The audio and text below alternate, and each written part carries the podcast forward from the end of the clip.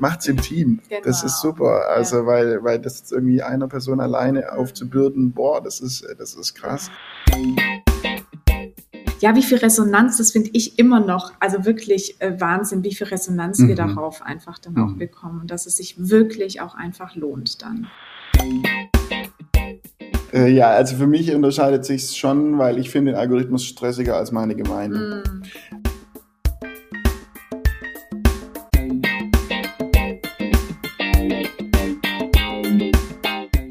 Hallo und herzlich willkommen zum Yeet Podcast, dein Podcast zum Thema Social Media für Glaube und Kirche oder Glaube und Kirche auf Social Media.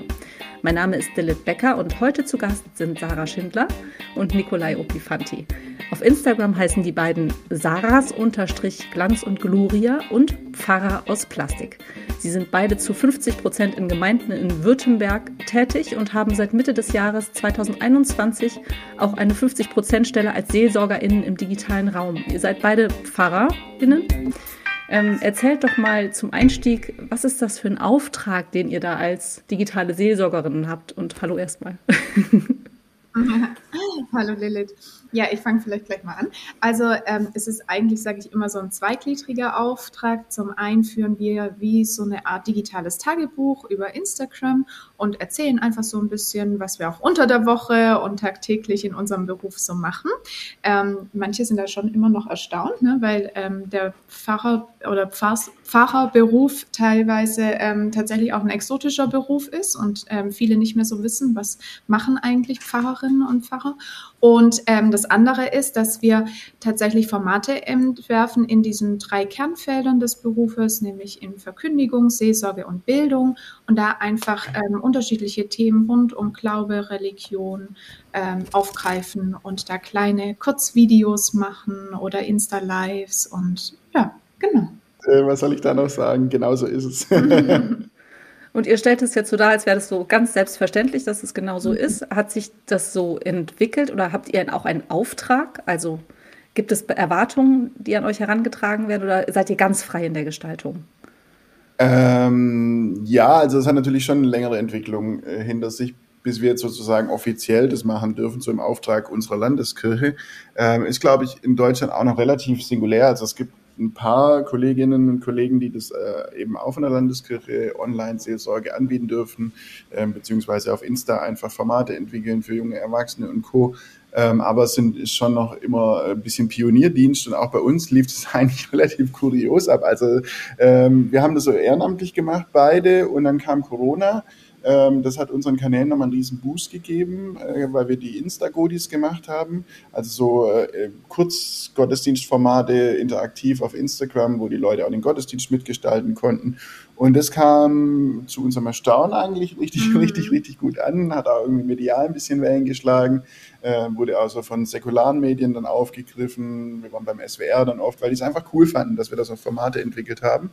Und schnell sind dann auch unsere Followerzahlen so äh, gestiegen, erfreulicherweise, dass wir irgendwann mal gemerkt haben, ja, das ist richtig Arbeit. Also wenn wir dann eben nicht nur Formate entwickeln, sondern auch wirklich für die Menschen da sein wollen, ähm, sprich auch Seelsorge betreiben wollen mit denen und wirklich ähm, ja mit denen einfach auch Beziehungen leben wollen, dann brauchen wir Zeit. Und Zeit ähm, haben wir nur, wenn wir dafür ja auch Arbeitszeit investieren äh, können. Und wir haben einen Antrag geschrieben dann ähm, ganz formal in unserem Oberkirchenrat, ähm, haben wir das bei verschiedenen wichtigen Gremien dann uns so vorgestellt, so richtig, wie man sich es vielleicht auch aus der Wirtschaft äh, vorstellt, mit so einem kleinen Pitch und mit einer PowerPoint und so und ähm, hatten dann aber das Gefühl, dass das recht unkompliziert und recht schnell auch seine Wege ging. Also für Kirche, gell? Also für das, dass es einfach ja eine 500 Jahre alte Insti äh, Institution ist, evangelischerseits und gewachsene Strukturen. Äh, war das, wie lange ging es insgesamt? Also über ein Jahr. Ja, ich fand es trotzdem schnell. Also von der Antragstellung äh, bis zur, zur, Schaffung der Stellen im ja. Jahr ist für kirchliche Verhältnisse, finde ich, eigentlich extrem schnell. Genau, mhm. und seit September 21 äh, machen wir das jetzt hm. sozusagen mhm. hochoffiziell im Namen der Kirche. Genau. Also du hast gerade schon oder ihr habt gerade schon einen kleinen Zeitsprung gemacht. Das war, ne, du hast gesagt, in der Corona-Zeit haben eure Kanäle auch nochmal einen Boost bekommen. Ihr wart schon davor aktiv. Wofür habt ihr das gemacht? Also wieso zeigt ihr euch da überhaupt? Also was war damals eure Motivation, das zu machen? Und da war es dann ja, wenn du sagst, das wurde dann ja ernster, als mehr Follower kamen. Aber wieso habt ihr damit überhaupt angefangen? Also bei Nikolai war es so, dass er schon relativ früh festgestellt hat, also war, du warst schon so privat auf Instagram ne, und hast dann immer wieder gemerkt, dass ähm, Freundinnen und Freunde auch jetzt außerhalb von dem kirchlichen und christlichen Bereich einfach total interessiert sind an diesen religiösen Themen und an dem, was er so als Pfarrer macht. Ne? Und ähm, ich glaube, du warst sogar schon in der, Vikari äh, in der Vikarszeit ne? oder Studentenzeit. Da hat es so begonnen, genau, als genau. Ende Vikariat. Ja. Und ich habe das ehrlich gesagterweise eher immer so ein bisschen von außen, äh, was heißt skeptisch, aber so ein bisschen äh, ja von außen beäugt und dachte so, aha, okay, und habe tatsächlich dann erst 2020, also so kurz bevor Corona kam, meinen eigenen Account äh, gemacht, genau.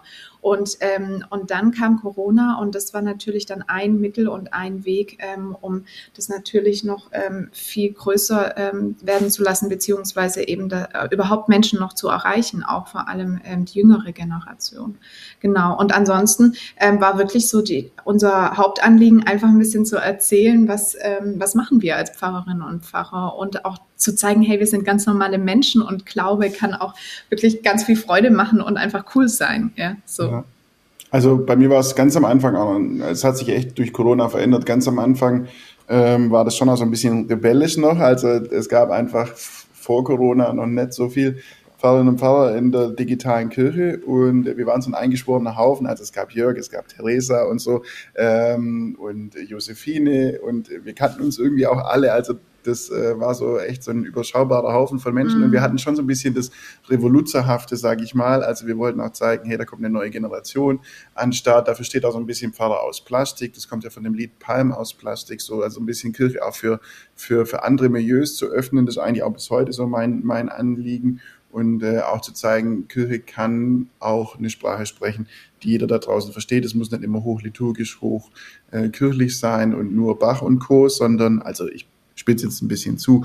Aber äh, das war so ein bisschen der Anfangsansatz, so ein bisschen auch rebellisch und auch die Themen, die wir da aufgegriffen haben, waren schon eher, sage ich mal, so ein bisschen auf die Zwölf auch gegen das Establishment.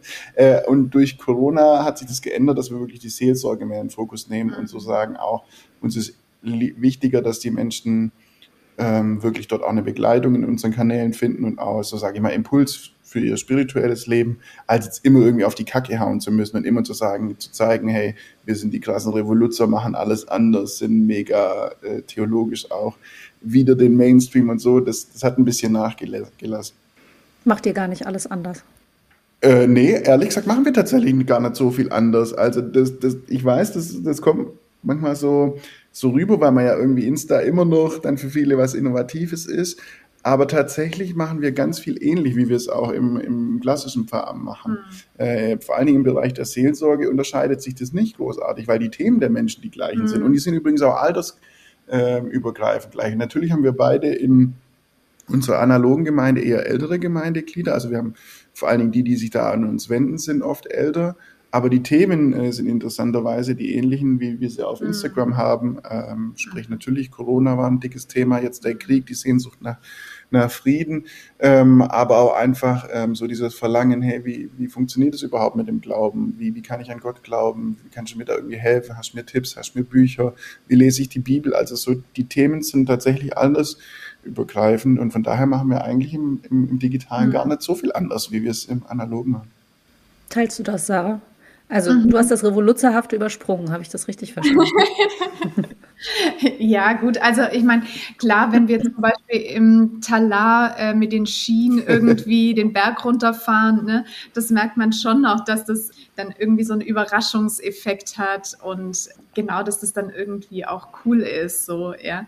Oder, oder für manche tatsächlich unerwartet. Aber letztendlich ist es tatsächlich so, wie Nikolai es auch beschreibt. Also wir versuchen auch in unserer Gemeindearbeit ähm, vor Ort irgendwie attraktive äh, ne, Gemeindearbeit zu machen und das ansprechend zu machen und eben, was ich glaube, was äh, Nicola ja auch schön beschrieben hat, was ganz wichtig ist, ist einfach auch die Sprache irgendwie der Menschen zu sprechen, ja, und einfach sie dort in ihrer Lebenswelt auch abzuholen. Und das ist, glaube ich, wichtig und das macht es erfrischend mhm. irgendwie. Mhm. Also wir hören ganz oft, oh, endlich mal einfach normale Pfarrer oder eine normale Pfarrerin, ja, so. Also was auch immer normal dann bedeutet für die Leute. Aber ich glaube einfach, ja, wenn wir unseren Talar anhaben, schon, dass wir dann nicht irgendwie in, in so ein Singsang oder keine Ahnung wir was versuchen zumindest. Ja, genau. Also dass wir einfach dann trotzdem genauso sind wie sonst im Alltag auch und diese Sprache sprechen und uns mit den Themen auseinandersetzen. Also bekommt ihr doch gespiegelt, dass ihr ein bisschen was anders macht, oder? Wenn Leute das als Kontrast sehen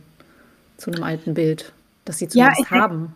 Ja, gut, ich glaube, also dieses Klischeebild irgendwie, das habe ich ja auch noch, obwohl wir beide, würde ich sagen, auch ähm, in unseren ähm, Biografien andere ähm, Pfarrerinnen und Pfarrer erlebt haben. Ja, also und das war, glaube ich, auch sehr wichtig und prägend für uns, sonst wären wir wahrscheinlich beide nicht vielleicht mhm. auch im Theologiestudium gelandet.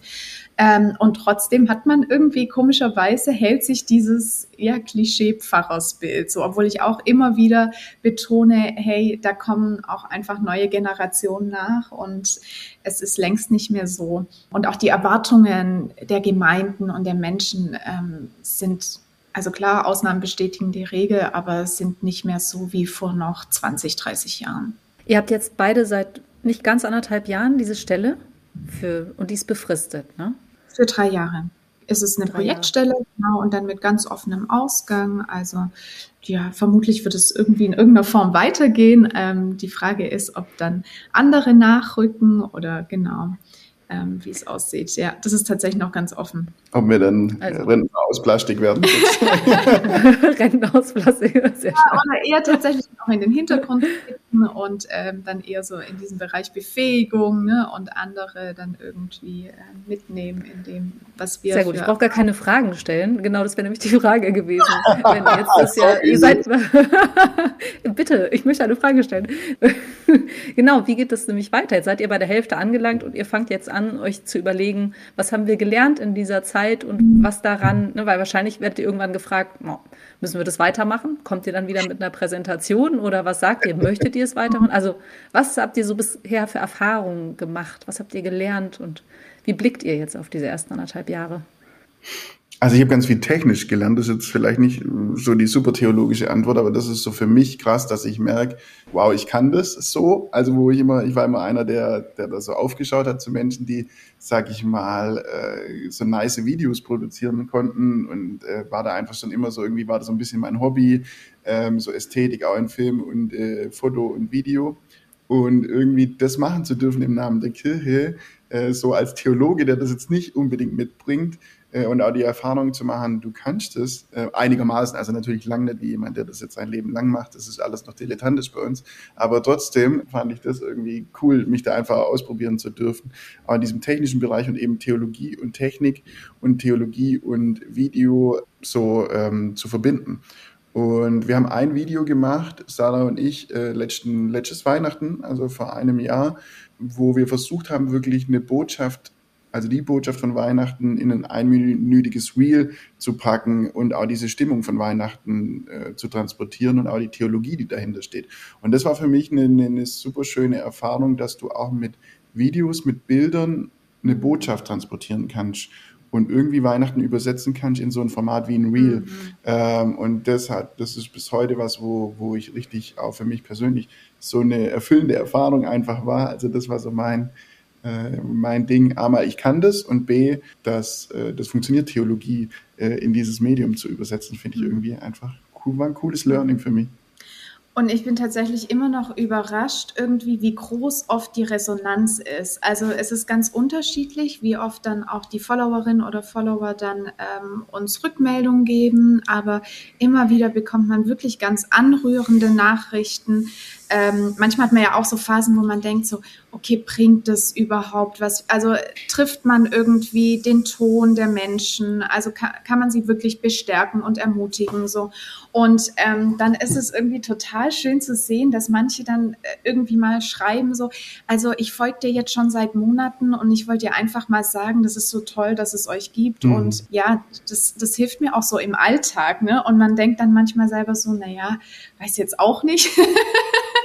Also vor allem, weil wir ja auch dann älter werden ne? und wir merken dann jetzt eben einfach auch auf Social Media, man muss ständig irgendwie ähm, sich auch aktualisieren, ja, man muss äh, ständig irgendwie neue Ideen haben und so weiter.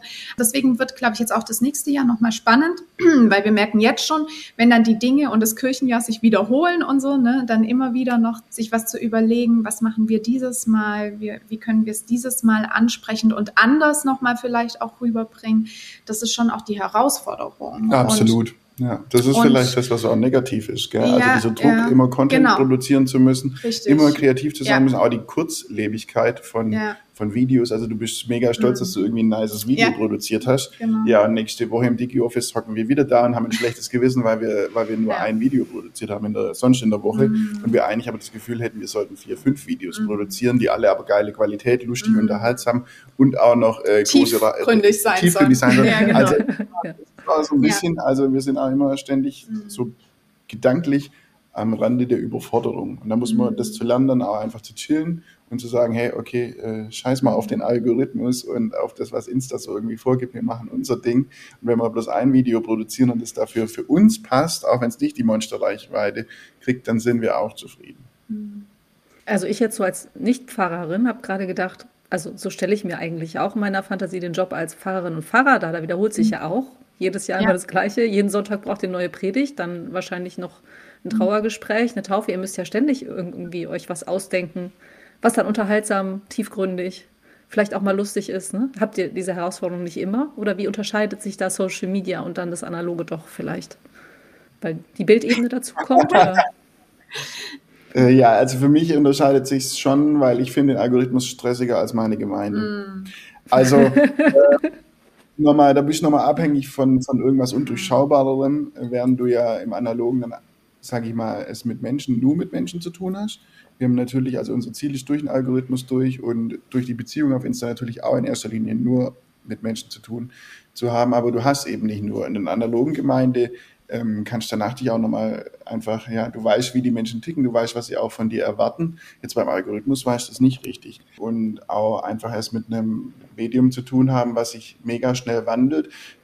Das ist schon nochmal anders als jetzt, sage ich mal, unsere Liturgie, die wir im landeskirchlichen Bereich haben, mhm. die ja doch sich ähm, ja über die Jahrhunderte relativ stabil hält.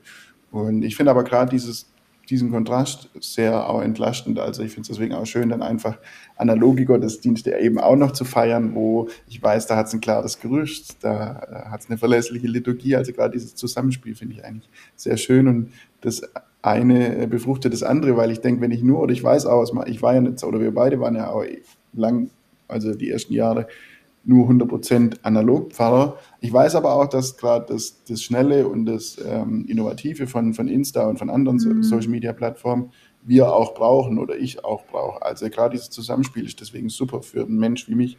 Äh, ich glaube, wenn ich immer nur an, an jetzt analog Gottesdienste machen würde, würde ich irgendwann mal auch sagen, boah, das ist ganz schön boring hier. Also mhm. Ja, das ist halt das Tolle an Instagram auch wiederum, ne? dass man so kreativ und interaktiv ähm, sein kann dann mhm. wiederum, genau. Obwohl ich echt zugeben muss, also ich habe zu unserem Kantor erst vor ein paar Wochen gesagt, ja, ich merke jetzt schon, ich feiere jetzt halt zum achten Mal, glaube ich, zum siebten oder achten Mal Weihnachten, ne? und so langsam merke ich schon, okay, vor allem jetzt auch ähm, wir sind jetzt eigentlich seit zwei oder drei Jahren in diesem Krisenmodus, ne? Und jedes Mal haben wir irgendwie noch ähm, versucht, so richtig viel Hoffnung zu machen und mit dieser Aussicht, es wird besser. Und jetzt, ich finde, das unterscheidet dieses Weihnachten schon. Der Krieg ist immer noch da und es sieht eher so aus, als würde es erstmal nicht mhm. besser werden, ja, sondern eher noch schlimmer. Also für viele werden die Lebensverhältnisse eher erstmal schlimmer werden. Und da dann Hoffnung reinzusetzen und oder an der Hoffnung festzuhalten, ähm, das finde ich dieses Jahr besonders herausfordernd. Und da habe ich schon so eine kleine Ermüdungserscheinung schon bei mir auch festgestellt, wo ich dachte, ja, okay, jetzt wieder ein Weihnachten in, in so einer krisenhaften Zeit und, und wieder diese Herausforderung, irgendwie all dem Raum zu geben und trotzdem eben Hoffnung mhm. zu machen. Du hast gerade gesagt, Nikolai, ne, deine Gemeinde ist weniger stressig als der Algorithmus. Das finde ich ein sehr schönes Zitat. Du hast auch mal, ich glaube, das war in der, in der Brenz-WG, hast du gesagt, wir predigen mit Bildern und der Schönheit der Schöpfung auf Instagram. Das fand ich ganz nett. Also hinter euren Herzen, die ihr da in den Schnee malt und ihr dann mit der Drohne abfilmt, was ja auch schon irre ist, dass ihr eine Drohne habt, das finde ich sehr beeindruckend. Gut, viele Menschen haben eine, ne? aber da seht ihr, wie, wie, weit ich technisch bin. so, ich bewundere das auch. Ähm, was Menschen sehen und hören wollen, das wisst ihr irgendwie schon, habe ich das Gefühl, weil ihr macht da echt eine gute Arbeit und ihr habt eure Landeskirche zack in äh, Raketenstart mit nur einem Jahr überzeugt, dass ihr diesen Job machen dürft, was ja wirklich irre ist. Wie nähert ihr euch denn den Bedürfnissen der Leute auf Instagram? Also woher wisst ihr, was da gebraucht wird, was die Menschen dort brauchen? Ja, jetzt mache ich einen typischen Theologen-Move, ich drehe deinen Satz einfach um. ja, ähm, ja die, die Themen nähern sich ja uns. Also da, dadurch, dass die Menschen ja mit uns in Kontakt sind, wissen wir ja, was die angeht. Also wir, ab und zu kann man natürlich auch mal Umfragen machen, das machen wir auch. Mhm. So, hey, was erwartet ihr eigentlich von uns? Und so über so Fragesticker, kleinen mhm. Stories und Co. Aber meistens läuft es eher so von selber, dass die Menschen sogar teilweise Formate vorschlagen und sagen, hey, könntet ihr mal da, oder Themen vorschlagen, könntet ihr mal dazu was machen. Mhm. Ähm, aber man spürt natürlich auch den Vibe und die Stimmung. Also wo dann Corona war zum Beispiel, hast du einfach gemerkt, da kommen ganz viele Leute, die irgendwie mit Ängsten äh, zu tun haben. Und dann war mit der Ukraine kam dann das Thema Frieden auf und Jetzt gerade ist eigentlich ganz spannend, weil ich, äh, trotz, obwohl der Krieg natürlich noch geht und auch Corona nicht mhm. vorbei ist, ist gerade eigentlich mit die ruhigste Zeit. Mhm. Es ist ganz spannend und das mhm. ist auch was, wo wir dann darauf reagieren und merken, okay, vielleicht ist jetzt erst dran, sage ich mal, ganz eher was traditionell Weihnachtliches zu machen. Jetzt, ich glaube, der Podcast wird später veröffentlicht als unser Weihnachtsreel. Da zum Beispiel, deswegen können wir jetzt auch ein bisschen spoilern. Also das wird deswegen auch eher ein traditionelles Ding, so ein bisschen was so dieses, sage ich mal, so ein bisschen aus dem bürgerlichen Flair, sage ich mal, transportiert, so vielleicht kitschig, vielleicht sogar extrem kitschig wird, aber wir haben das Gespür, dass irgendwie die Menschen sich gerade so nach dieser Heimeligkeit sehnen und nach diesem so wohlbehütet sein. Und so läuft es eigentlich meistens ab, dass wir so ein bisschen spüren, was kommen für Direktnachrichten bei uns rein und dann daraufhin unseren Content so ausrichten. Das klappt mal und mal liegen wir aber auch daneben. Naja, und das ist das eine. Und das andere ist, glaube ich, auch, dass wir immer so ein bisschen auch von uns ausgehen. Ne? Also klar, es ist sehr, in, also manchmal ist es auch sehr intuitiv irgendwie, dass wir überlegen, also wenn wir so brainstormen, was ist gerade dran, dann sagen wir, manchmal sitzen wir dann auch da und sagen, boah, jetzt braucht es unbedingt mal wieder was Leichtes, ne? Also oder irgendwie so. Also, dass wir dann auch nochmal einfach Themen reinbringen, die uns gerade sehr beschäftigen ähm, und darüber dann das auch zum Thema machen und darüber dann auch mit den Followerinnen und Followern ins Gespräch kommen. Wie seht ihr das und ähm, geht es euch gerade auch so? Und genau. Also so insgesamt würdet ihr sagen, digitale Seelsorge zu machen, habt ihr eingangs gesagt, ist recht ähnlich wie die analoge auch. Also die mhm. Leute kommen schon zu euch, auch mit ihren Themen. Das ist ja ein Traum für alle Menschen, die versuchen, Community Management zu machen, für alle Community mhm. Manager, die sich fragen, ne, wie verbinden wir Menschen untereinander, Gemeinde, das ist ja euer Job. Gibt es trotzdem etwas, wodurch sich der Job jetzt außer durch die Technik noch unterscheidet? Also es ist ja schon nochmal eine andere Ebene vielleicht. Ne? Ihr seid einen Schritt weiter entfernt vielleicht, weil ihr nur über, nur, mhm. sage ich jetzt ja. mal, über Nachrichten dann mhm. ähm, diskutiert. Ja. Seid ihr von eurem, würdet ihr sagen, ihr seid dafür vom Theologiestudium und alles, was ihr gelernt habt von Anfang an, genau dafür diesen Job schon gerüstet gewesen? Nee, überhaupt nicht. überhaupt nicht. Also es läuft ja alles im, im Chat-Format ab natürlich. Also es ist ja erstaunlich. Es gibt wir haben ein paar Fälle, wo wir dann sagen, okay, dann telefonieren wir auch. Und in ganz, ganz seltenen Fällen, ähm, wenn die irgendwie in der Nähe wohnen oder vorbei, also oder irgendwie vorbeifahren, dann kommt es auch zu persönlichen Begegnungen. Wir haben aber die Erfahrung gemacht, dass die meisten Leute das sehr schätzen, mhm. dass es auf dieser anonymen Ebene des Chats bleibt. Das heißt, die wollen jetzt nicht unbedingt dann sagen, ja komm, jetzt komme ich eine Stunde zu dir zur analogen Seelsorge, mhm. ähm, sondern die wollen, dass es in diesem Rahmen bleibt. Und ähm, ich sage das auch für beide Seiten einen Schutz, weil ich, klar, wir mhm. könnten es gar nicht leisten, jetzt irgendwie analog irgendwie so viel Stunden irgendwie ja. Leute zu beseelsorgen, äh, analog. Das geht via Chat A mal schneller, das ist ein Riesenunterschied. Und B ist aber die große Herausforderung, nonverbal so zu kommunizieren, dass die Menschen äh, die mhm. Botschaft mhm. verstehen. Und gerade bei seelsorgerlichen Themen, ich glaube, das kann sich jeder da draußen auch vorstellen, wie sensibel das einfach ist. Weil ihr alle wisst, äh, wie es ist, wenn man eine E-Mail schreibt. Und wir alle haben, glaube ich, mal eine E-Mail schon mal richtig in den Sand gesetzt, wo wir irgendwie gar nicht böse gemeint haben, kam aber beim, beim Empfänger ähm, mega böse an und du musst es dann irgendwie mit einem Telefonat oder einem Gespräch wieder gerade bügeln. Und diese Gefahr haben wir natürlich in einem Chatformat wie Direktnachrichten bei Insta nochmal hoch zwei, hoch drei. Deswegen ist so unsere Herangehensweise, dass wir sehr, sehr vorsichtig schreiben und auch sehr freundlich, also mhm. betont freundlich, weil wir einfach wissen, dass geschriebene Sprache nochmal anders ankommt als einfach gesprochenes Worte, weil du, und auch wenn du einfach analog dir gegenüber sitzt, du hast einfach keine Mimik, keine Gestik, die du irgendwie lesen kannst. Humor oder so ist ganz schwer geschrieben, äh, auch Ironie und so, das wisst, das wisst ihr bestimmt alle. Das heißt, das sind so ein bisschen die, die Fall, Stellen, in die wir da immer wieder äh, auch reintappen können und vielleicht auch schon mal das eine oder andere reingefallen sind. Und da haben wir natürlich ein mega Schulungsdefizit. Also das entweder wir mhm. machen das halt nach Gefühl irgendwie, mhm. äh, noch ist so die nächste Generation Theologinnen und Theologen, finden wir darauf mhm. vorbereitet. Also das ist was, wo wir sagen, hey, das muss dringend auch in die Ausbildung, weil ich glaube, das wird zur Zukunft des Berufs gehören, dass du auch mehr und mehr einfach Chatseelsorge haben wirst und dass du dafür dann richtig geschult bist, wie, wie, wie bringst du die, die Inhalte eben kurz und knapp auf den Punkt und kannst Leuten irgendwie helfen ähm, durch, durch Chats. Das wird so die Zukunft sein, äh, unserer Meinung nach. Und das ist bisher, glaube ich, nicht vorgesehen irgendwo in Ausbildung. Und ich finde tatsächlich, das Herausforderndste ist wirklich praktisch dieses Mitgefühl zu transportieren, ja, dass ich das erfasst habe irgendwie und trotzdem, dass der andere jetzt irgendwie nicht den Eindruck hat, okay, ich cancel das aber auch irgendwie schnell ab, ne, so mit einer Nachricht, weil die sind ja dann manchmal auch eher einfach kurz und prägnant oder man muss kurz und prägnant sein irgendwie. Und ähm, das finde ich schon auch wirklich eine Herausforderung, das gut zu machen und mhm. gut aufzunehmen und so, dass der andere tatsächlich auch den Eindruck hat, hey, hier habe ich ein offenes Ohr und ähm, ja, treffe auch, auch wirklich auf Mitgefühl so. Mhm. Ihr habt es gerade schon, oder Nikola hat es gesagt, betont freundlich. Gibt es aber, ihr habt, also hört sich jetzt so an, als hättet ihr zusammen da sehr viel gelernt, einfach. Möglicherweise auch im Austausch miteinander, ne? Weil das ist ja, denke ich mal, mhm. was, also jeder, der schon mal einen Kommentar geschrieben hat, einen gelesen hat, sich über irgendwas geärgert hat, mhm. weiß ja, dass man das auch wahnsinnig schnell persönlich nehmen kann. Es geht jetzt nicht nur Direktnachrichten, das ist das eine mit der Seelsorge, aber auch Kommentare. Da ist ja mhm. auch eine Aufgabe für die Gemeinschaft, die ihr da auf Instagram habt, in den Kommentaren vielleicht auch mitzuschreiben. Mhm. Ja. Wie seid ihr da aneinander gewachsen oder wie hat sich da eure Haltung entwickelt, eure Rolle? Also ich bin da ja eher tatsächlich so, da lerne ich sehr von Nikolai, wo ich denke, also mir ist das manchmal dann echt zu lästig, muss ich sagen, mich da überhaupt auseinanderzusetzen. Und es gibt ja auch diesen, diesen Satz, reagiere nicht auf Negativität, ja, so. Und dann aber eben auch dieses andere zu sehen, dass es manchmal wirklich wichtig ist, das eben nicht einfach so stehen zu lassen, ja, sondern ähm, da wirklich explizit dagegen zu argumentieren vor allem, ja. Also freundlich und bewusst, aber dass es einfach ganz auch wichtig ist, dann eben auch diese Gesprächskultur zu prägen und mitzugestalten, da muss ich sagen, da könnte ich tatsächlich auch noch aktiver sein. Da ist Nikolai einfach, glaube ich, auch durch seine Erfahrung einfach und, und ja, vielleicht hast du da auch noch mal einen streitbareren Geist als ich.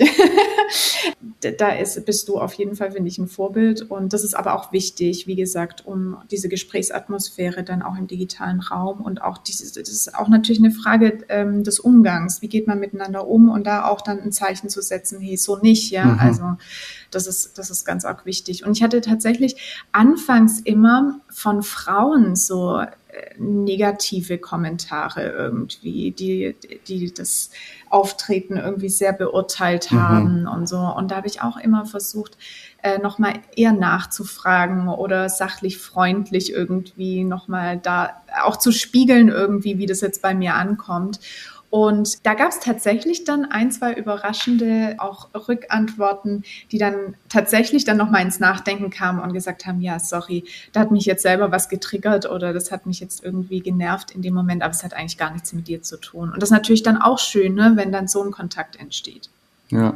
ja. Also das kann, da kann ich voll anschließen an dem, was Sarah jetzt zuletzt gesagt hat. Das hatten wir tatsächlich hatte auch ich ein paar Mal. Und anfangs, so, ja. so schöne Momente, wenn du äh, tatsächlich äh, ein Gespräch entsteht, mhm. was anfangs, äh, sage ich mal, mhm. zumindest von einer Seite sehr stark wutgetrieben ist. Irgendwann reagiert man auf die Wut und wird selber auch wütend. Mhm. Und, und dann, äh, wenn man sich ein bisschen besser auch durch den Chat kennenlernt, man merkt, man hat eigentlich aneinander vorbeigeredet und so groß sind die Gräben gar nicht. Äh, und da haben wir es tatsächlich schon erlebt, dass Menschen sich äh, dann auch entschuldigt haben und gesagt haben, mhm. oh, das haben wir falsch verstanden, es tut mir leid. So, und das sind so schöne Erfahrungen, weil es dann zeigt, dass sich es dann doch lohnt, mit den mhm. Menschen in Kommunikation zu gehen. Weil klar, man kriegt oft den Tipp, ähm, don't feed the trolls mhm. und halte dich lieber zurück oder lösch und blockiere und mach und tu. Und ich mhm. glaube, bei Hass, bei richtigem Hass und wenn es dann sexuell mhm. wird und so weiter, auf jeden Fall blockiere und geh da nicht in Kommunikation, das wird nicht besser. Also äh, aber wenn du merkst, da ist so ein Funke Vernunft, man spürt es ja so ein Stück weit, ein Funke Vernunft hinter der Person, die dir gerade vielleicht auch mit Hass begegnet oder mit Ablehnung begegnet, lohnt sich schon manchmal, aber es ist natürlich, wie Zahler auch gesagt hat, einfach auch ein Zeitfaktor. Also da muss man schon die mhm. Zeit und die innere Kraft auch aufbringen und die hat man natürlich nicht immer. Also da, da muss man dann manchmal einfach sagen, okay, ich gebe mich da raus. Manchmal hat man aber auch wie, fühlt man aber auch so einen Auftrag. Also das für mich so eine eine Glanzstunde war nicht nur jetzt bei mir, sondern bei ganz vielen aus der digitalen Kirche, wo die Tagesschau relativ undifferenziert mhm. Ähm, über Kirchenaustritte berichtet hat auf ihrem Online-Kanal. Und haben ganz viele, da haben, hat mich meine Community angeschrieben und gesagt, hey Nikolai, da musst du dich einmischen, auch mit deiner Stimme. Das ist vollkommen undifferenziert, wie die das darstellen. Und dann habe ich den Spieß rumgedreht habe gesagt, habe in, mein, in meiner Community aufgerufen, man solle doch auch dort kommentieren und positive Erlebnisse mit Kirche darstellen. Und äh, das haben dann nur ich gemacht, das haben ganz viele aus der digitalen Kirche gemacht und das war cool, weil irgendwann waren diese Kommentare, die am Anfang nur mit Hass gegenüber Kirche geflutet waren und Kirche scheiße und unrelevant und überhaupt alle äh, gleichermaßen im Kindermissbrauch, also völlig undifferenziert, halt einfach komplett alles mal durch den Kakao gezogen und auch Tagesschau Community Management äh, gleich null. Also da war wirklich, da war Hass, da war alles da, wurde nicht reagiert und da hat nachher die digitale Kirche tatsächlich diesen Chat mit Liebe geflutet und das fand ich sehr beeindruckend. Also die haben auch nicht auf den Hass reagiert mit Gegenhass, sondern haben einfach positiv mhm. ihre Erfahrungen, die sie Schönes mit Kirche gemacht haben, wo ihnen das Halt gibt und so weiter, äh, geschildert. Das war ein Glanzmoment. Also sau stark, weil es zeigt, wie Kirche dann auch äh, so in in den säkularen Bereich auch reinrücken kann, auch in Social Media. Und das fand ich, fand ich mega cool. Oh, das finde ich richtig schön. Richtig schöne Gesch Weihnachtsgeschichte, obwohl der Podcast erst im Januar ausgestrahlt wird. Ähm, es soll, nein, es soll nicht nur eine Weihnachtsgeschichte sein, sondern auch eine, die uns sonst Hoffnung macht, dass da noch irgendwie positiv was zu holen ist und man die Stimmung auch positiv beeinflussen kann wenn ihr da mit einer entsprechenden professionellen Haltung auch rangeht. Ne? Weil ich habe auch gerade gemerkt, als du so erzählt hast, Sarah, ah, die mhm. waren dann so gegen mein Äußeres. Und ich, ist schon so eine Wut in mir hochgekommen. Ich merke das so von ganz unten. Das ist so eine ganz tiefe Ungeduld. Und ich bin dann auch denk so, lasst mich einfach alle in Ruhe. Ich mache hier ja. einfach gar nichts mehr. Es interessiert mich auch nicht. Aber das könnt ihr als Pfarrerin und Pfarrer natürlich nicht sagen. Ne? Weil ihr, also im Analogen ist leichter, wie du schon gesagt hast, Mimik, Gestik, du kannst jemand gegenübertreten. Der kann dich dann einschätzen, weil er vielleicht deinen Humor kennt. Da kannst du du anders miteinander umgehen. Und jetzt diese professionelle Haltung auf Instagram zu haben, also danke schön dafür, für den Eindruck. Das ist schon sehr spannend, ne, dass ihr da noch viel äh, gestärkter, innerlich klarer auch rangehen müsst, mit einer ganz viel klareren Haltung, wer ihr da seid und dass ihr, wofür ihr zuständig seid, ne? Nämlich irgendwie auch für einen versöhnlichen Dialog möglicherweise manchmal miteinander. Ja, man so. muss aber da einhaken mhm. darf. Also das weiß, hört sich jetzt mega schön an, was du mhm. sagst und geht natürlich auch runter irgendwie wie Öl. Und ich hoffe und ich freue mich auch, wenn irgendwie die, die Kommentare, die wir also posten und wie wir reagieren auf Menschen so ankommt. Natürlich ist es aber ein Prozess bis dahin und äh, da steckt schon auch viel Wut dann dahinter, also auch von uns äh, und auch viel Verletzungen. Also das ist dann schon klar. Also das ist, ich finde Social Media schon auch ein Bereich, der einen ganz schön mitnehmen kann. Ähm, und von daher ist mir jetzt irgendwie auch wichtig zu sagen, dass es nicht nur jetzt immer rosa-rot ist und wir dann da ganz gechillt da hocken und denken, ah ja, das mit so, weißt du, Buddha-mäßig so irgendwie mit einer Ausgeglichenheit da dann da sitzen und Kommentare lesen. Also so läuft's, so läuft's nicht, sondern das ist dann schon auch oft, dass ich irgendwie einfach innerlich schon auch gut mal am Eskalieren bin. Äh, manchmal auch äußerlich und mich dann einfach, einfach mal mich aufrege, aber es kriegt natürlich niemand mit. Das schreibe ich dann nicht so oder mache eine Story drüber oder so, sondern das schluckt man dann runter, aber es ist mhm. äh, schon auch so, dass wir uns da mal gut aufregen. Gell? Genau, oder dann, aber dafür ist dann eben auch wichtig, dass wir uns austauschen ja. ne? und dass wir dann da auch nochmal überlegen, irgendwie, was antworten wir da jetzt oder gehen wir überhaupt noch drauf ein oder so. Aber das war tatsächlich in den Anfangszeiten ja. häufiger der Fall. Also das ist jetzt auch richtig schön und angenehm irgendwie. Mhm. Muss man echt sagen, dass wir an sich eigentlich trotz allem eine sehr wertschätzende Community auch mhm. haben. Ja. ja, das auf jeden Fall. Genau, ja. und es ist mega cool, dass wir uns beide haben. Das stimmt. Ja. Also das ist echt ähm, Werbung auf, wenn jetzt hier Landeskirchen zuhören, die überlegen auch, Dinge zu machen, wie die Württembergische Landeskirche mhm. macht, macht's im Team. Genau. Das ist super. Also ja. weil, weil das jetzt irgendwie einer Person alleine aufzubürden, boah, das ist, das ist krass. Mhm. Ähm, die Person muss das alles selber managen, auch die ganzen Gefühle, die ganzen Kommentare. Hat niemanden so zum Ausheulen oder so. Äh, und das ist schon gut. Also wir hocken immer, wir machen ja immer Frühstück so. Mhm. Äh, jeder, jedes Digi-Office beginnt traditionell mit einer schwäbischen Butterbrezel. Gell? ähm, und und das, ist, das ist so unser Ding, wo wir einfach auch mal eine Stunde lang abkotzen eigentlich. Also das fängt eigentlich, geht eigentlich immer gleich vonstatten, dass wir eine Stunde entweder über unsere analogen Sachen, die uns da beschäftigen, äh, abkotzen oder über das, was uns sonst beschäftigt. Also das ist schon immer so ein Abkotzforum. Das kriegt dann immer niemand mit, aber das ist, glaube ich, Psychohygiene in Reinkultur. Ich will jetzt so sagen, aber nicht nur, genau, nicht nur. Nicht also nur. wir teilen Freud und Leid miteinander. Aber wir buddeln genau. schon auch. Aber natürlich, also je nach Phasen auch. Ne? Also es gibt solche Phasen irgendwie und dann auch wieder andere. Ja. Und so oder so ist es auf jeden Fall gut, was man sich hat. Ja. Ja, okay, wir streifen da einen riesigen Bereich, glaube ich. Also im Journalismus ist es auch so, Community Management ist noch ziemlich unterbelichtet. Das wird oft auch einfach StudentInnen mhm. übertragen. Also ja. auch diese Kommentare. Ich war gerade auf einer Veranstaltung und da war der eine, einer von der Tagesschau, der Community Management macht, weil ihr gerade den Account erwähnt habt. Die mhm. haben ja irgendwie 4,3 Millionen Follower und da sind dann mhm. halt innerhalb von ein, zwei Stunden 10.000 Kommentare online. Ja, und irgendjemand sagte, naja, Instagram sei noch ein freundlicher Ort und er meldete sich. Nein, Einspruch, es ist ein ja. Ort voller Hass ne, und so. Also das ist schon eine richtig harte Herausforderung, eine konstruktive Gesprächskultur fördern zu wollen auf Instagram. Ja. Und deswegen habe ich mich gerade so euer, über euer Beispiel gefreut, dass das auch klappen kann. Weil es gibt ja Leute, ne, die sagen, wie jetzt Sarah dann vielleicht ab und zu mal oder ich vor allem, die so denken, ach komm, dann lass einfach. Nee, nein, ich darf das natürlich auch nicht denken. Ich finde das auch nicht richtig. Ich fände es schön, wenn wir das auch als Haltung in Kirche und das ist aber auch, glaube ich, noch was, was wir diskutieren müssen, weil da auch viel zu wenig mhm. Wissen drüber ist. Absolut. Und deswegen seid ihr da auch so Vorreiter in dieser Rolle, die ihr jetzt ausfüllt. Ja, und wenn du das sagst in der Tagesschau, ist natürlich auch ein Riesen, also zeigt halt auch, wie groß die Chance von Kirche im digitalen Raum ist. Mhm. Äh, weil wir einfach dann oft auch kleinere Communities haben. Man kann das bedauern, man kann sagen, oh, wir hätten doch auch vier Millionen Follower verdient, von unserer Botschaft hätten wir definitiv. Aber es ist auch cool, sage ich mal, eine kleinere, eingeschworenere Community mhm. zu haben, weil man dort in einem überschaubareren Bereich viel mehr Beziehungen bilden kann mhm. und daher auch Vertrauen und daher auch, sage ich mal, einfach für einen ein Safe Space sorgen kann in seiner Community. Und das ist halt was, was die Tagesschau schon allein aufgrund ihrer Größe und, oder andere größere Accounts, auch große Influencer, äh, einfach nicht hinbekommen können. Und deswegen ist es auch eine Werbung eigentlich und auch vielleicht eine Ermutigung, wenn ihr kleinere Communities habt und einfach eine 100, 200 FollowerInnen habt, die treu zu euch stehen und die, die es einfach lieben, euch zu followen, dann ist das cool und dann kann man da schon richtig was bewirken und einfach eine, eine nice mhm. Beziehungskultur einüben. Also es ist auch eine riesen Werbung für unsere kleineren Communities im digitalen Bereich. Wenn ihr mal versuchen würdet, so ein Stellenprofil für einen digitalen Seelsorger, eine digitale Seelsorgerin zu entwerfen, also wenn ihr jetzt mal auf die Metaebene geht, über euch rüberfliegt und sagt, ne, jetzt backen wir mal zwei DigitalseelsorgerInnen, so müsste der Job sein und das müssten die machen. Mhm. Also wie wäre das dann? Sarah, fang du an. Antworte du diese Preisfrage. oh. Ich muss nicht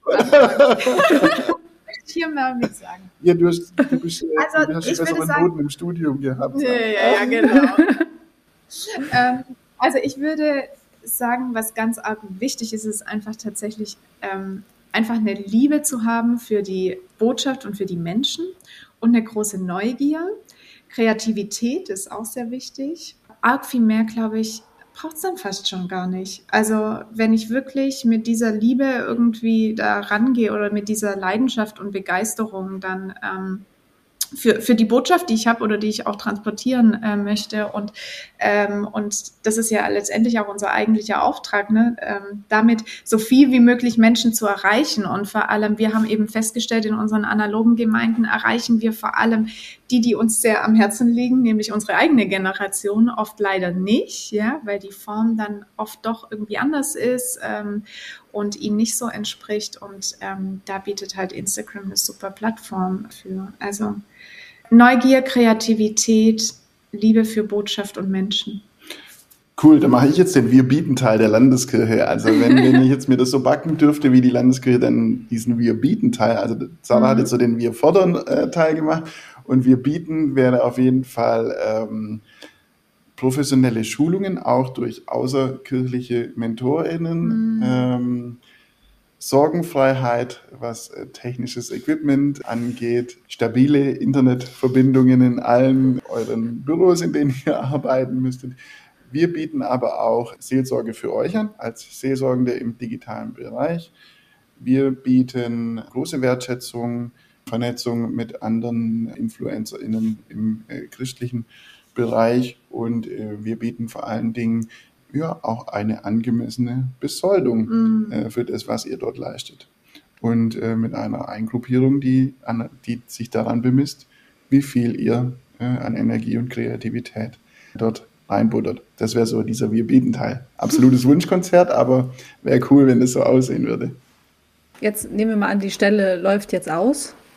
Und wollt ihr das dann, Stand jetzt, hättet ihr Lust, das weiterzumachen? Also unter dann Rettner aus Plastik und ich weiß nicht, wie das heißt. Und, Sarahs Glanz und, Glanz und Faltenbild. genau, sehr schön. Glanz und Faltencreme. Glanz und Faltencreme, genau. Hier gehen also ich denke einfach auch mit Hinblick auf unser Alter, würde ich jetzt mal sagen, und also es ist jetzt unabgesprochen, sehen wir uns dann tatsächlich, ähm, vor allem, also dann gehen ja noch mal anderthalb Jahre ins Land und dann sind wir Mitte bis Ende 30. und ähm, ja, da muss man einfach sagen, da sehen wir uns dann tatsächlich, glaube ich, eher so in der zweiten, zweiten Reihe. Ne? Also in der Rolle dann irgendwie unsere Erfahrung weiterzugeben, ja. vielleicht auch dann andere zu befähigen. Und ja, weil Nicola ja auch das schon beschrieben hat, man muss einfach wirklich äh, jede Woche mehrfach liefern und ich denke, dann wird sich wahrscheinlich auch unsere Familiensituation ähm, vielleicht noch verändern. Und äh, ja, also dann ist auch die Frage, was ist da noch leistbar? Genau. Aber also wofür wir auf jeden Fall plädieren ähm, würden, ist, dass es ganz arg wichtig ist, dass Kirche in diesen ähm, Social Media Räumen präsent ist. Ja, also ich glaube, das ist gar keine Frage. Das stellt, glaube ich, auch niemand mehr ernsthaft in Frage. Das ist auch, finde ich, ein großes Learning, dass wir schon auch sehr viel Wertschätzung auch bei Generationen erfahren, die damit eigentlich gar nichts anfangen können, die einfach sagen, ähm, okay, wir, wir haben gar keine wirkliche Vorstellung, was ihr da macht, aber gut, dass ihr es macht, ja. Und das ist ja, das ist, glaube ich, auch ganz arg ähm, viel wert. Und da haben wir viel auch als Kirche tatsächlich mhm. gelernt in den mhm. letzten zwei, drei Jahren. Und das finde ich toll, dass man daran, an diesem Erkenntnisgewinn auch nicht mehr rüttelt eigentlich, nicht mehr ernsthaft. Ja, ja, definitiv. Genau, also zu der Zukunft sehe ich wie Sarah, genau, ich sehe, wir sehen uns beide eher im Befähig äh, Innenbereich, so ähm, wie auch immer das dann aussieht. Ähm, und ich glaube auch, dass dann mega Need da ist, weil das ist jetzt nur meine subjektive mhm. Wahrnehmung. Ich habe das Gefühl, dass die Generation, die jetzt gerade Theo studiert, mhm. ähm, schon erstaunlicherweise dem ganzen Thema ein bisschen skeptisch ja. gegenübersteht. Mhm. Das heißt, die, die sind natürlich ganz selbstverständlich ähm, mit auf Social Media unterwegs, aber ob sie es im beruflichen Kontext machen wollen, so wie wir das jetzt gemacht haben und immer noch tun, mhm. da merke ich, wenn ich mit Studierenden äh, im Gespräch bin, eher eine Zurückhaltung, weil die ganz klar auch die negativen Seiten mhm. von Social Media sehen.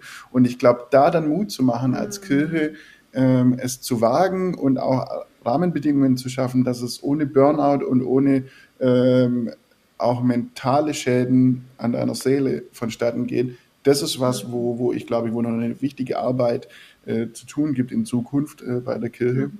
Ähm, und ich glaube, da braucht es Leute, ähm, die da irgendwie VorkämpferInnen waren. Ähm, mhm. Und da hätte ich Bock daran mitzuwirken, weil ich habe Angst davor, dass die irgendwie sich nicht in diesen Social Media Bereich ähm, wagen, mhm. ähm, der doch so eine riesen Chance hat. Genau, ist aber nur meine ja. subjektive Wahrnehmung. Vielleicht ist es gar nicht so. Und da draußen hat es mega viele InfluencerInnen, die dann in den, schon mit den Hufen scharen, äh, aber so ein bisschen. Aber die würden wir ja kennen. Und es ist tatsächlich so, also das ist wirklich, also ich beobachte das auch und ich könnte mir vorstellen, dadurch, dass die damit aufgewachsen sind, einfach, ne, hat es vielleicht für die gar nicht so diesen Reiz des Besonderen irgendwie. Ne? Mhm. Also ich weiß es nicht, aber da ist es ja schon fast wieder cool, dann Instagram oder so dem Ganzen sich eher zu verwehren mhm. und es nicht zu haben, ja? ja, und wieder mehr so dieses Analoge zu pushen mit analogen Spieleabenden ja, oder sowas, keine Ahnung. Aber also das ist schon interessant dann und ähm, wird spannend in den nächsten ähm, vor allem ein, zwei Jahren, wie sich das dann weiterentwickeln wird. Ja. Mhm. Du hast gerade gesagt, äh, oder ihr, Nikolai hast, glaube ich, gerade gesagt, den Burnout, ne? Also, mhm. was da vielleicht auch die Sorge ist bei manchen, das würde ja bedeuten, dass man es als Minusgeschäft empfindet, was man da tut. Ich habe jetzt bei euch insgesamt nicht so den Eindruck gehabt, also ihr seid da, ihr macht es sehr inspiriert und ihr macht es auch bescheiden irgendwie auf eine Art, ne? Und ihr macht es mit sehr viel eigenem Engagement und ihr macht es aus eigenem Antrieb vor allem. Ihr wart viel im Fernsehen und in der Zeitung.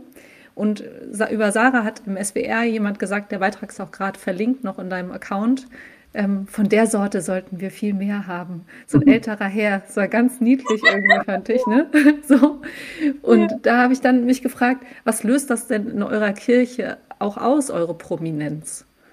Also, weil ihr seid ja schon Prominente in eurer Landeskirche. Und jetzt von anderen weiß ich, dass es da auch durchaus zu Neid kommt oder auch zu mhm. Platzverweisen in der Hierarchie. Wie mhm. ist es bei euch gelaufen? Das war ähm, auch witzig, jetzt gerade nach meinem Landesschau-Auftritt ähm, haben wir uns darüber unterhalten. Ne? Und mhm. es gibt einfach das ganze Spektrum, das muss man sagen. Aber generell, also wie gesagt, glaube ich, eine große, trotzdem auch eine große Wertschätzung, auch wenn sie manchmal nicht so ähm, explizit ausgedrückt wird, ja, so. Also ist, glaube ich, eine generelle Anerkennung für das, was man da leistet und äh, also ist schon vorhanden. Aber viele sind dann auch einfach, also sind dankbar. Manche, ich habe auch tatsächlich von ähm, älteren Pfarrerinnen und Pfarrer dann ähm, E-Mails bekommen nach diesem Landesschau-Auftritt, ähm, die wirklich sehr wertschätzend waren und das einfach nur lobend anerkannt haben. Ähm, es gab aber auch Leute, wo man zum Beispiel gedacht hat, also unmittelbare Kolleginnen und Kollegen, dass da vielleicht irgendwie auch eine Rückmeldung kommt und da wurde dann gar nichts einfach, ne? Also manchmal wird einfach nur so ein Schweigen drüber gelegt. Ja, also es gibt, glaube ich, die ganze Bandbreite. Hm.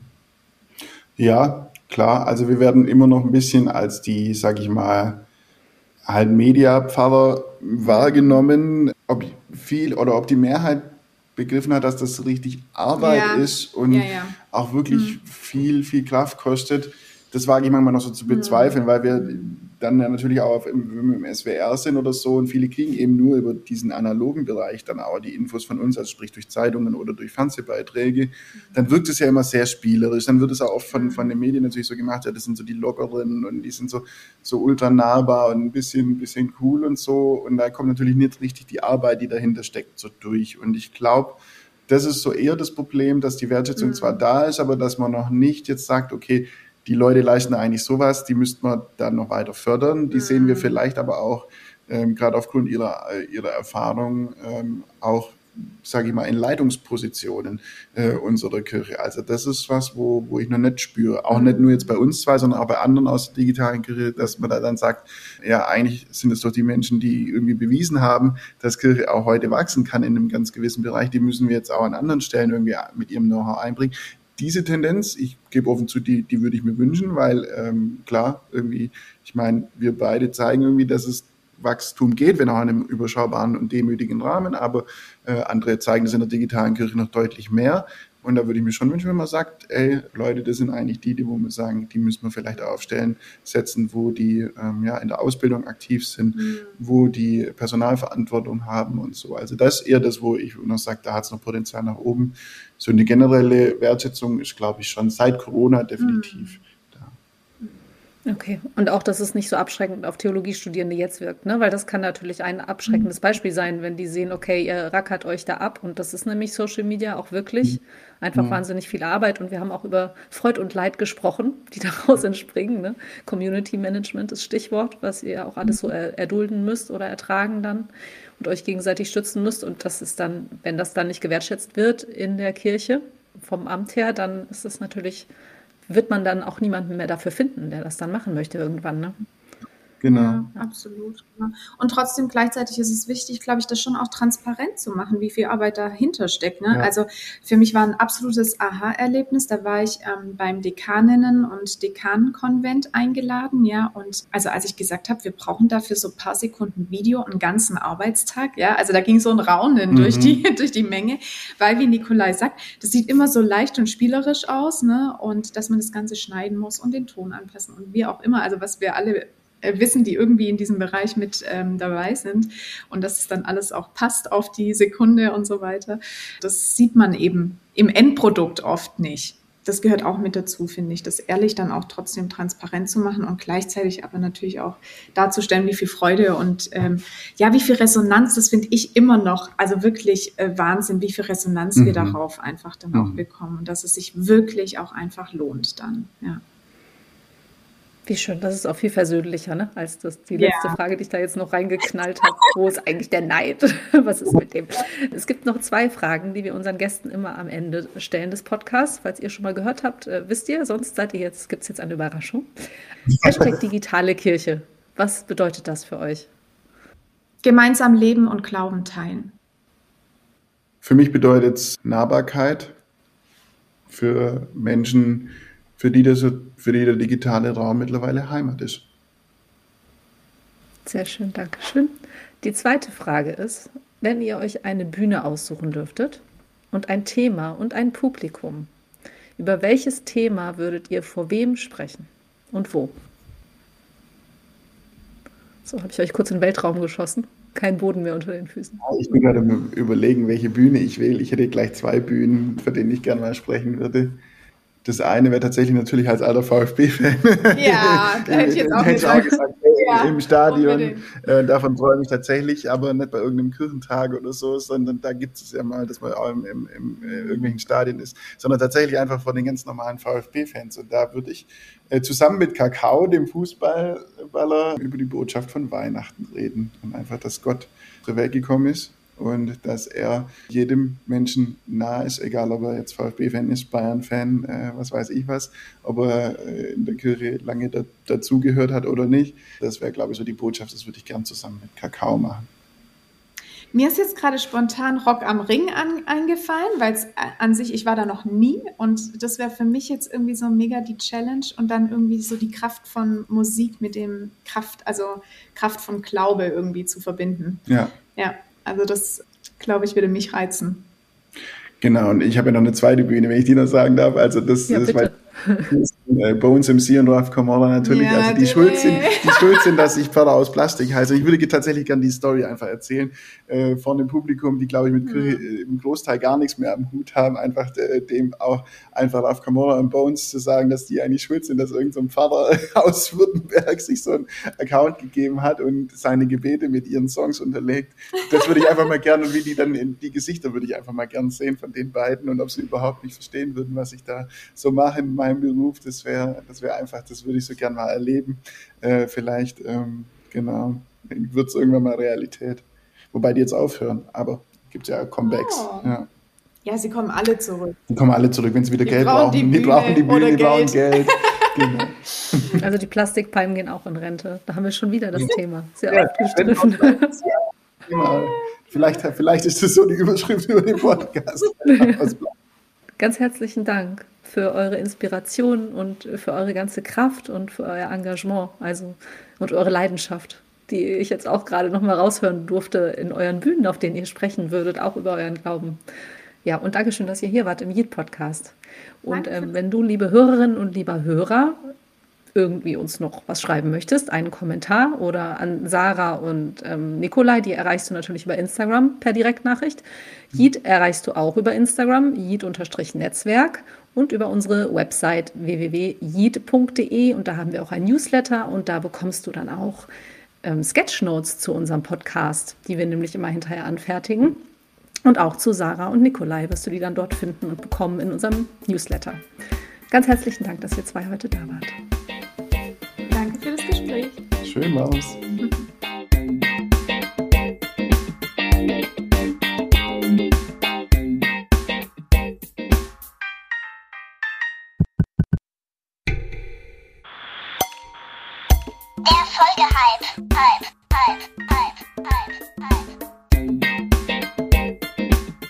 Hi, mein Name ist Annegret Schilling.